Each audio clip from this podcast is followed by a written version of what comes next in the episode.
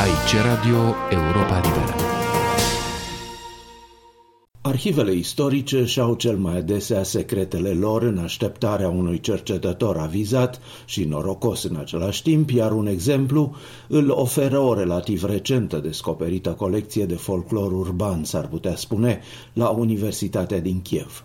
Studiul ei s-a materializat într-un admirabil proiect de etnomuzicologie despre care am aflat grație lui Dan Rosenberg, un cunoscut prezentator radio și producător de discuri canadian.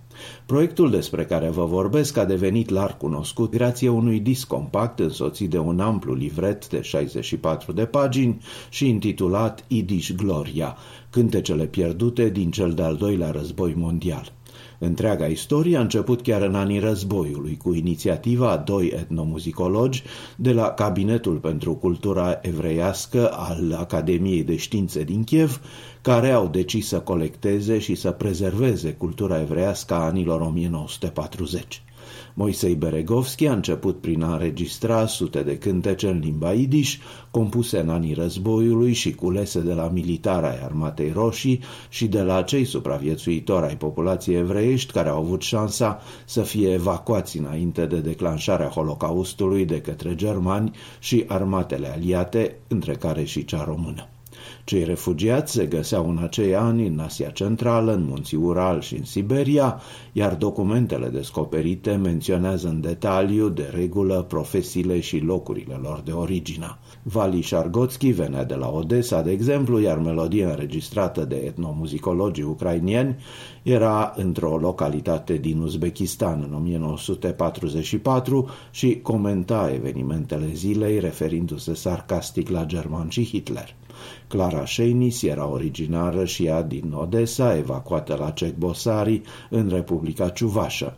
Berta Flaxman era din Jitomir, Taibel Birman din Odessa, Valia Reutlander din Bratslav, Golda Rovinskaya, în vârstă de 73 de ani, înregistra în 1947 un cântec despre Babiar și așa mai departe.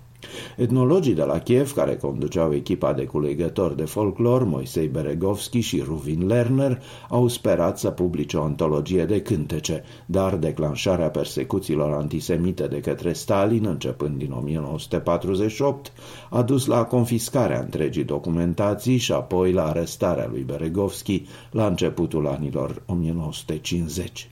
Dacă și el și colegul lui au scăpat cu viață, amândoi au rămas convinși până la moarte, în anii 1960-70, că munca le fusese pierdută, distrusă în cursul ultimelor epurări staliniste.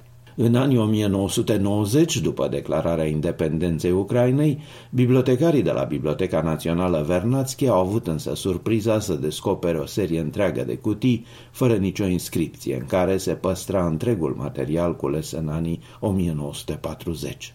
Doar catalogul manuscriselor, al transcrierilor de texte și de melodii, fusese distrus și el avea să fie refăcut de bibliotecara Ludmila Șkolohova. Aproximativ 10 ani mai târziu, o profesoară universitară canadiană, originară din Ucraina, Ana Sternșiș, revenită la Kiev, descoperea la rândul ei documentația, ajunsă într-o stare de deteriorare avansată, cu textele manuscrise sau dactilografiate pe cale de a deveni ilizibile.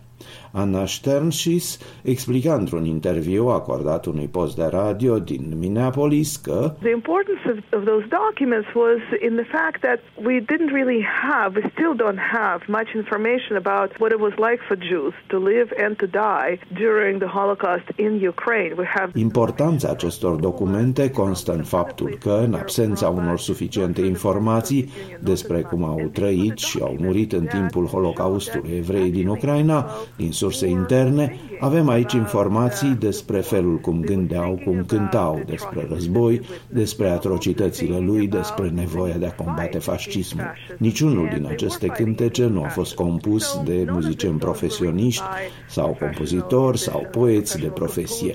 De obicei era vorba de copii, de femei sau de oameni aflați acolo și care, neîndrăznind să scrie despre ce au văzut, au compus un text de cântec.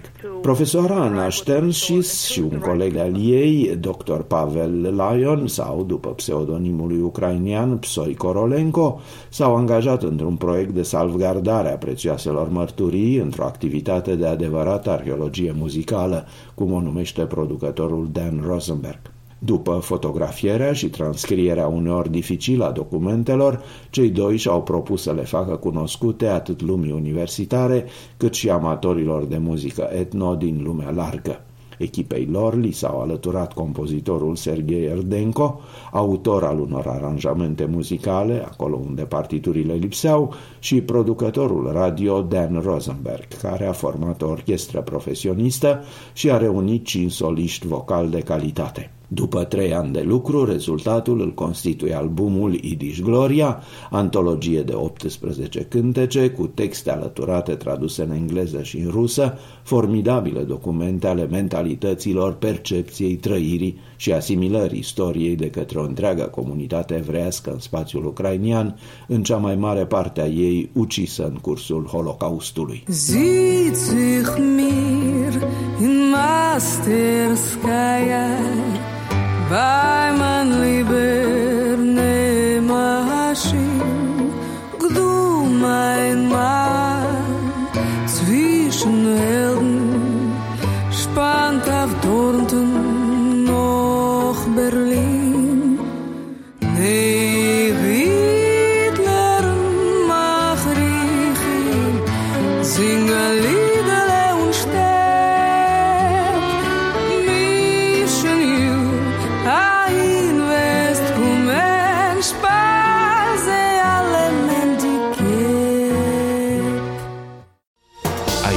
Radio Europa Liberă.